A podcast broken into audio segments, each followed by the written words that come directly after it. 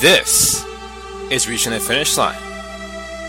And I'm your host, Kallen Diggs. Check out the website, www.reachingthefinishline.com. And pick up my free report. Save up to 75% what they don't want you to know. ReachingTheFinishLine.com.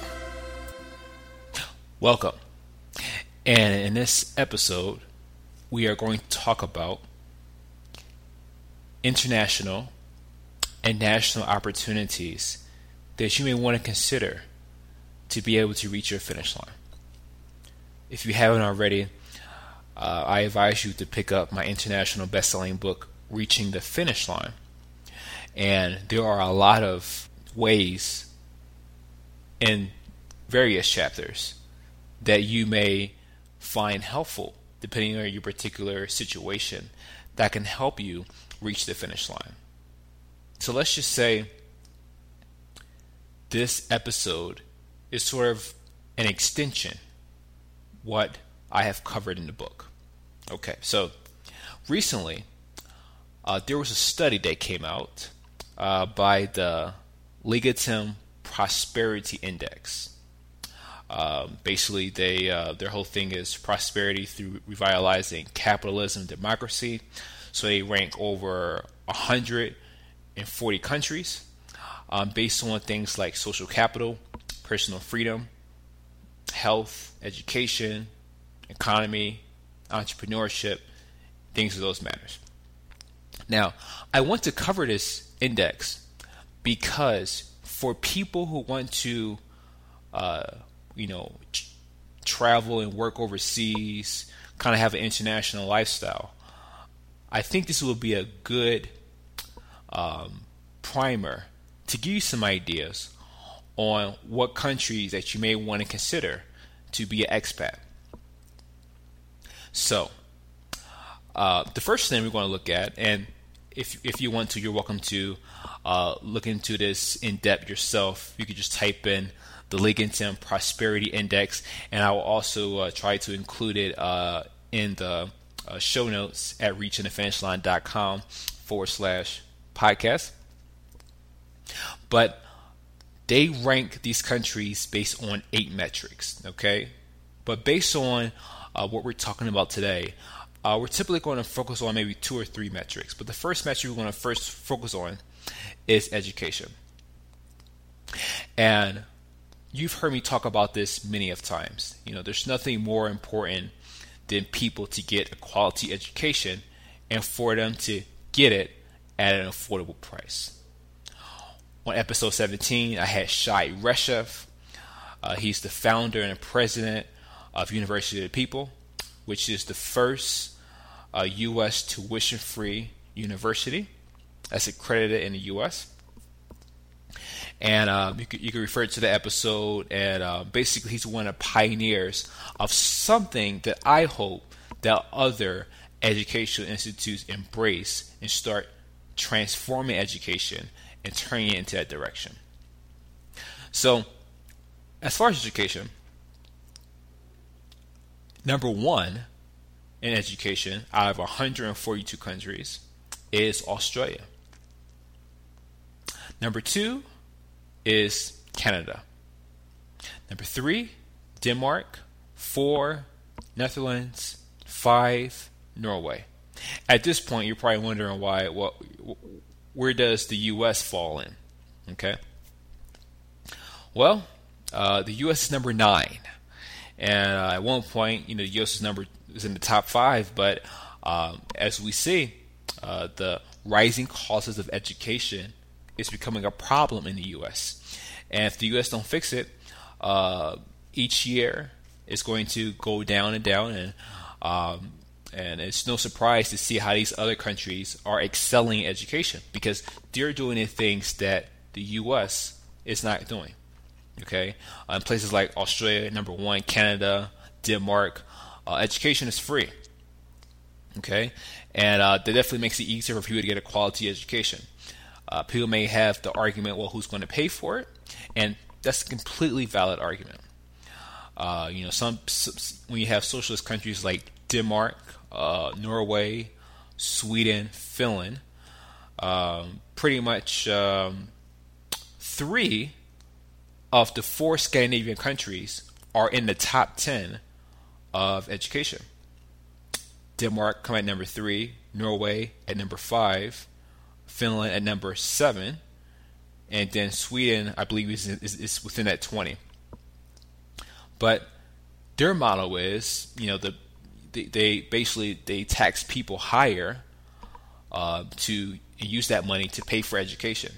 Now, there's there's other ways, and another way is the model Shai Reshef has used, and where uh, University of the People is a non-profit university. You know, so basically, uh, a lot of the staff that uh, that works at University of People are volunteers. So they're they're you know basically it's kind of a, a way of giving back. It's a form of charity uh, to be able to uh, allow people to get a quality education. So again, you know, everyone has their own way of how they want to make education free. I'm not the person to say how it should be done, but what I am saying is there are options out there, and uh, again, it's no surprise uh, why uh, these countries like Australia, uh, Canada, uh, these, you know, a lot of these Scandinavian countries, New Zealand, are in the top 10. Now, I will hope that this eventually changes, but unfortunately, this is where it's at.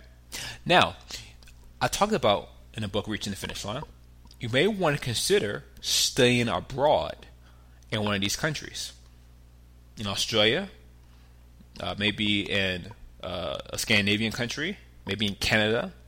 Now, I do know in Scandinavian in the Scandinavian countries, they made exceptions for foreigners, and where if you're a foreigner and you apply for a student visa, they will extend, uh, you know, a free education to you.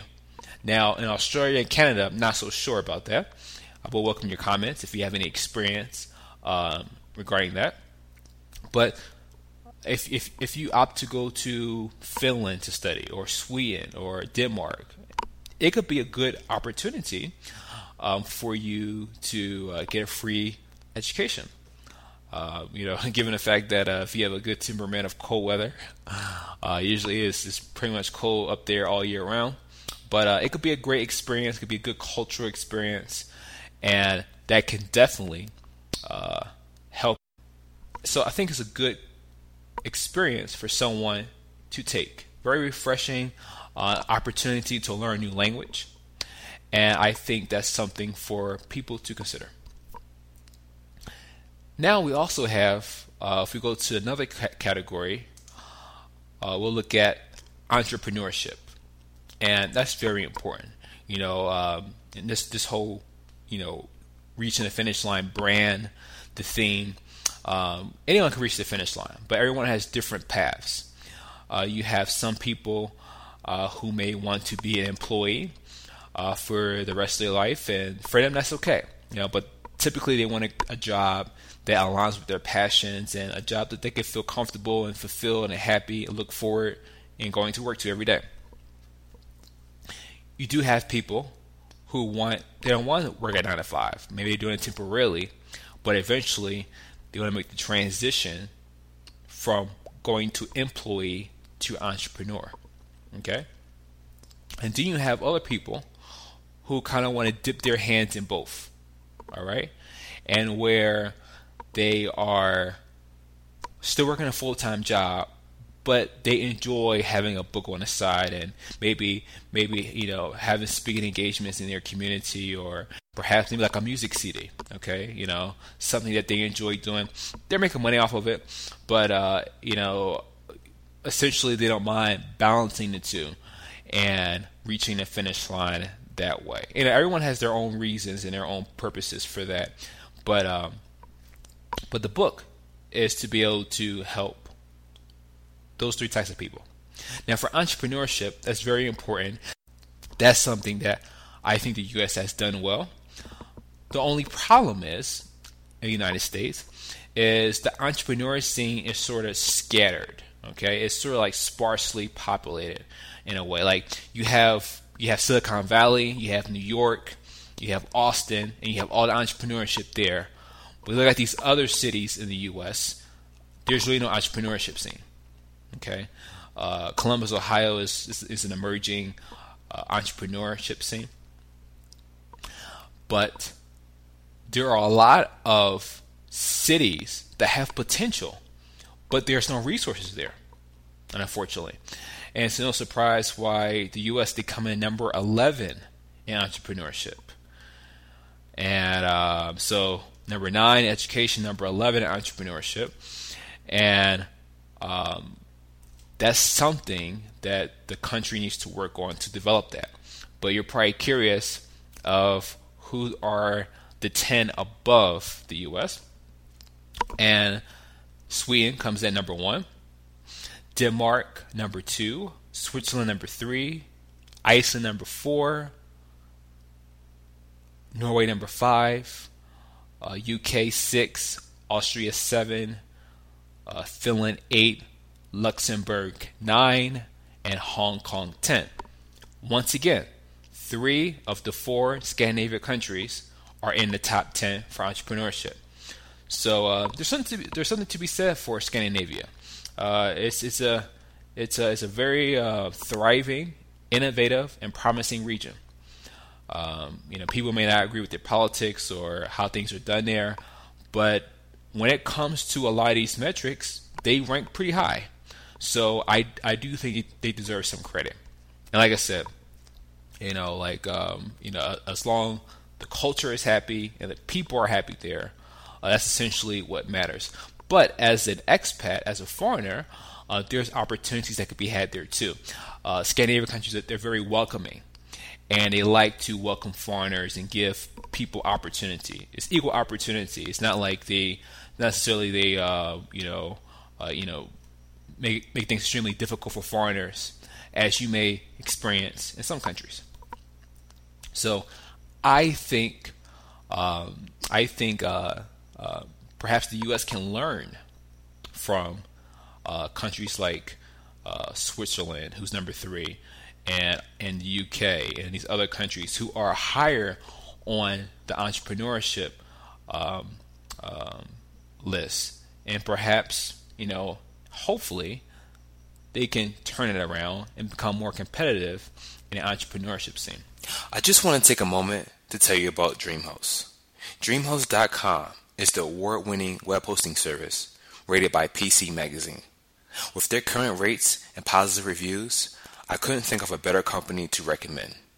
You can get $10 off a one year hosting plan or $25 off a two year hosting plan when you use the promo code KALLEN. K A L L E N.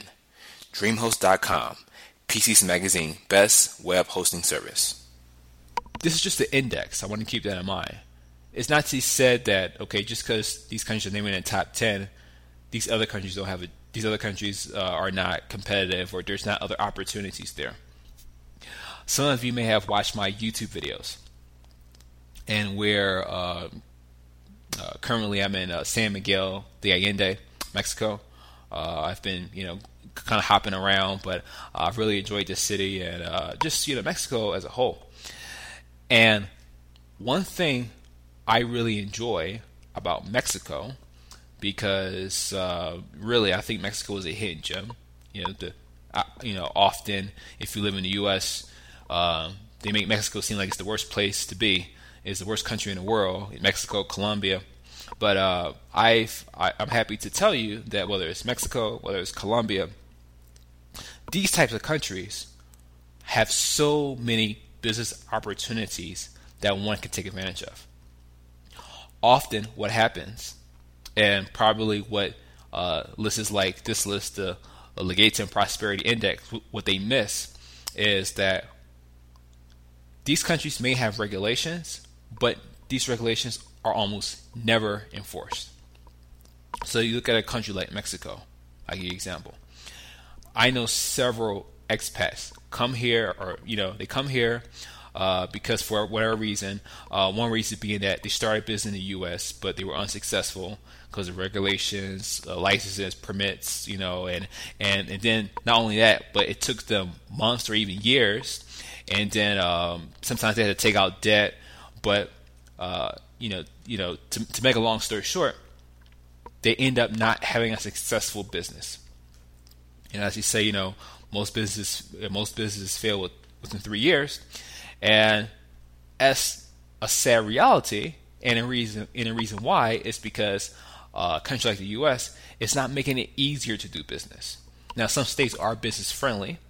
Uh, look at you know Delaware, Nevada, Wyoming, uh, these types of states, and where uh, you know they're very tax friendly as well, and they also have a lot of resources. Definitely makes it much easier to do business. But it can still be challenging. So when we look at a country like Mexico, and where, like I said, these expats they come into Mexico because you know one reason being that they have unsuccessful business, they come to Mexico, create the same business, and their business takes off. And it's really no surprise why it takes off. Some people say, well, don't you need a work visa? Well, yeah, you could get a work visa you could get it. You know, um, do you need one? Um, I've seen people who have who have created successful businesses without work visas. No, now, am I suggesting that you should do it? Well, you can do what you want to do, and and, uh, and but what I'm telling you is that there are people here that are doing it. Same thing in Colombia. You know, I, you know, I have I have uh, I have friends here in Colombia that are doing the same thing, and it's, it's it's amazing of so many opportunities that can be found there. Simply what expats do is they see something that's successful in the U.S. and they duplicate it in another country. Mexico, Colombia, you name the country, it's typically duplicated. Latin America tends to be a great region because in most countries they're usually anywhere between 10 to 25 years behind uh, the U.S. So it's kind of it's kind of very easy for uh, expats to see what's working in the U.S. and see if it can work in a Latin American country, and usually it does. You know, because Latin Americans are very fond of uh, of the U.S. and the, the products and the trends.